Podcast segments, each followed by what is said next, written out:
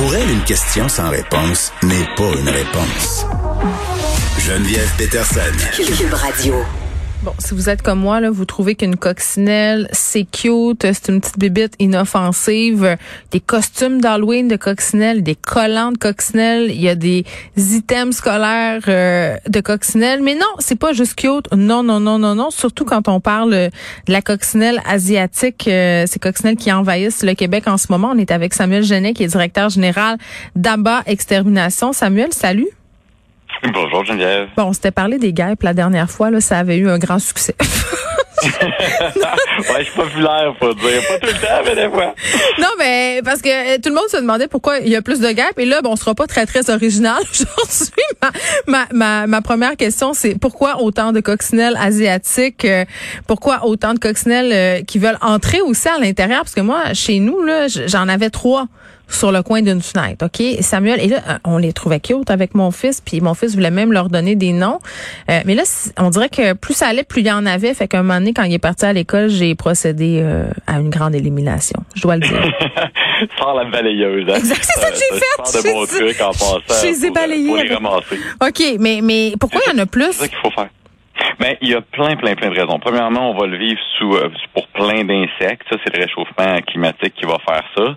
Euh, faut comprendre un peu comment. Ben, premièrement, pourquoi on a ça de la coccinelle au Québec Parce qu'on s'entend qu'il y en a de la osselée, de la sept points, de la maculée. Ça, c'est des, coccinelles indigènes normales. Elle qui nous crée un problème, c'est la fameuse coccinelle asiatique qui, elle, a été apportée aux États-Unis dans les années 70-80.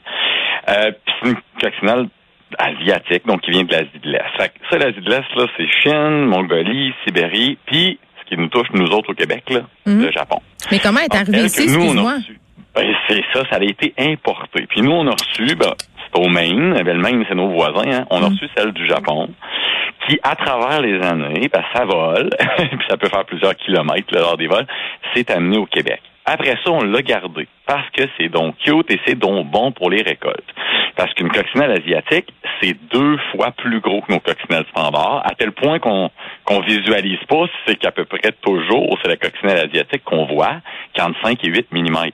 Une coccinelle normale, ça peut avoir la moitié de cette grosseur-là. Donc, même beaucoup plus grosse. Elle va manger à peu près 500 pucerons par jour, donc elle est très vorace. Donc, pour nos récoltes, c'était parfait, parfait. Puis c'est encore d'ailleurs notre ami. Puis au Québec aussi, ce qui a favorisé ça, c'est que, euh, bon, on a beaucoup de maïs. Puis aux quelques années, on va avoir une année soya.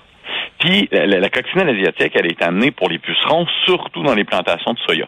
Donc, quand on a les fameuses années soya, euh, on va avoir beaucoup plus de, de coccinelles. Là, cette année, parce qu'il faut, bon, faire une histoire courte, là, il y a quatre étapes. Ah, mais fais une histoire longue, je t'en prie. Ah, ouais, ouais, non, c'est parfait. Fait que t'as la ponte des œufs, t'as l'éclosion des œufs qui se transforment en larves. Et là, à cette époque-là, ils vont avoir besoin de nectar. Puis cette année, quand ça se réveille en avril comme ça, ben on a les pissenlits d'avance. On a donc beaucoup plus de bouffe pour eux autres. Et c'est comme dans tous les bébites, là, plus on a de bouffe, plus on a d'accouplement, plus mm. on a de bébés. Donc c'est ce qui fait qu'on a une énorme saison. Après ça, ça se transforme en larve, en nymphe, jusqu'à temps que ça devienne des adultes comme on a là. Et là, la fameuse facteur Japon embarque dans la patente. Puis tous ceux qui nous écoutent puis qui ont le facteur coccinelle dans leur maison ou des murs pleins, ce qu'on vit là, depuis un mois. Ouais. Euh, parenthèse encore, en anglais, ils appellent ça le Halloween Beetle. le Beetle pour coccinelle. Donc pas pour rien, c'est que quand ça pogne à peu près 20 degrés dehors, souvent le temps de l'Halloween, c'est là que les coccinelles vont chercher la chaleur. Mais au Japon, là où ils passent l'hiver. C'est pas dans les maisons parce que pour eux autres, ils appellent pas ça envahissant, c'est qu'ils vont dans les méga rochers, les méga montagnes de couleur très, très, très pâle. Puis ils vont dans les infra, euh, infractuosités, dans le fond, les espèces de mhm. craques qu'il va avoir, puis ils se cachent là. Donc, ceux et celles qui ont des coccinelles actuellement, puis qui ont quatre murs, quatre, cinq couleurs sur leur maison, ça va toujours être le mur, souvent au sud, mais qui va être le plus pâle de la maison. Et ça, ça va aussi poser problème à plusieurs personnes. Puis souvent, on le réalise pas parce qu'on dit c'est la chaleur. Puis moi, j'ai une maison blanche, je comprends pas. Mon voisin, c'est cuivré, puis c'est tout l'inverse, puis il y en a pas. C'est qu'ils vont préférer quelque chose de tempéré. De là, le 20 degrés dehors, puis l'Halloween, là. OK. Donc, les murs pâles vont être favorisés énormément. Et ça, c'est relié, relié à la sorte qu'on a eue au Maine, qui est devenu, à cause de nos voisins, un problème à nous aussi au Québec, qui venait du Japon initialement. Là, euh, à part d'être beaucoup puis d'être envahissant, parce que tu sais, c'est pas comme mettons les fourmis charpentières là qui peuvent euh, vraiment euh, venir à bout de ta maison au complet en la grugeant. Là, ces coccinelles là en, soi, elles sont pas dangereuses pour nos infrastructures.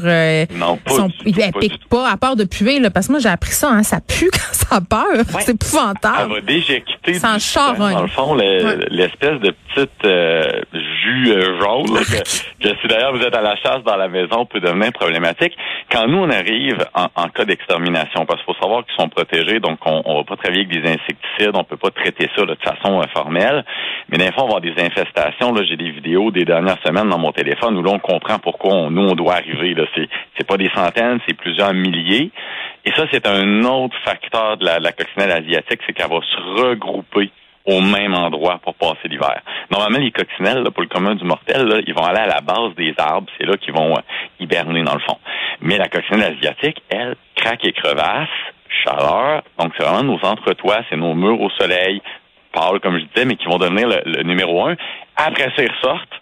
Mais ils veulent pas en dedans, là. ils peuvent pas faire de, de, reproduction ni rien, donc ils progressent plus là, quand ils sont entrés dans notre maison, mais ils vont tenter de ressortir. Et là, on va les revoir au niveau des feuilles. Et là, si on écrase, on a ce fameux petit jus-là. Ça tâche, hein? Ça tâche beaucoup. Ça tâche et, là, là. énormément. Euh, puis ça peut mordre. Donc ça, c'est, c'est peut-être la chose, chose là, quand on est dans le bois à ce moment à faire une petite randonnée, un petit hike, puis qu'on a des centaines de coccinelles là, vers 3-4 heures qui, qui se mettent à sortir du bois, on va devenir un prédateur puis ils vont nous déranger en passant, très, très dur à reconnaître. La coccinelle, des fois, on va en avoir 4-5 sur nos autres à ce temps-ci de l'année, puis sont tous différentes. on va en avoir des rouges foncés, des, des oranges pâles. Mais on dirait que tu parles de des pommes. ouais, des pommes dans moins le fun.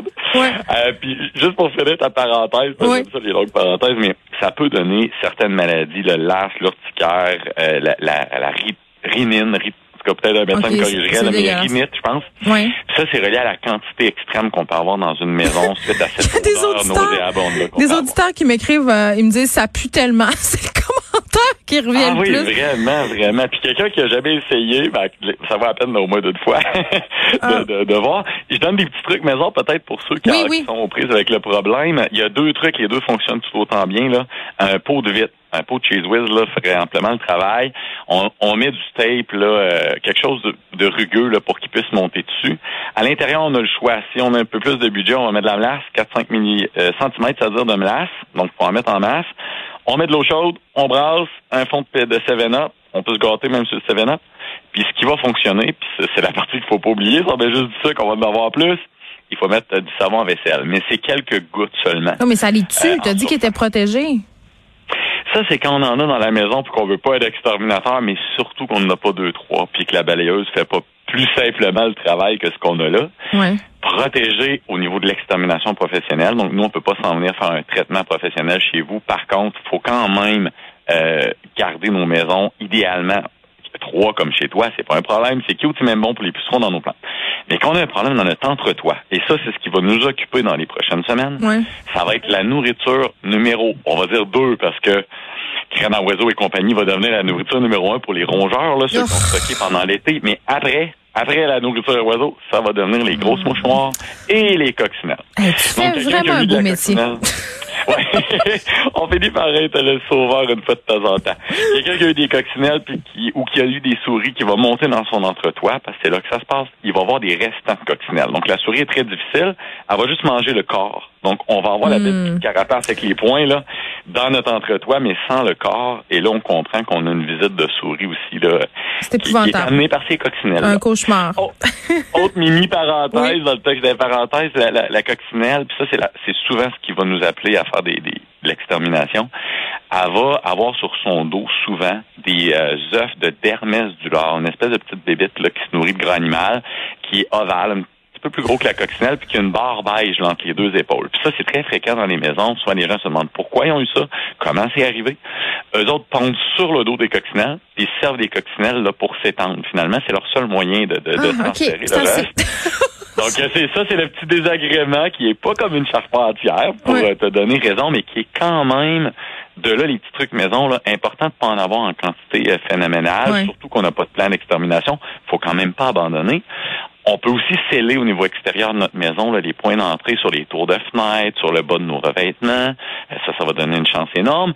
Et pour éviter l'odeur nauséabonde ou encore pire, on aspire dans notre aspirateur, puis à cause de leur carapace, sont très résistantes. Là, contrairement à une mouche qui a les ailes brisées qui va juste pour ressortir, la coccinelle peut ressortir au bout du tuyau dans l'heure et demie qui va suivre.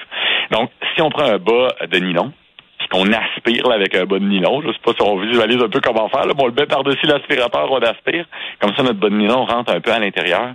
Puis là, tous nos coccinelles vont être emprisonnés là. Puis là, ça nous permet soit de les ressortir dehors si on est euh, trop euh, coccinelle, sachant qu'ils sont bonnes pour la nature, ou on va tout simplement euh, les envoyer faire une petite nage au niveau de notre toilette.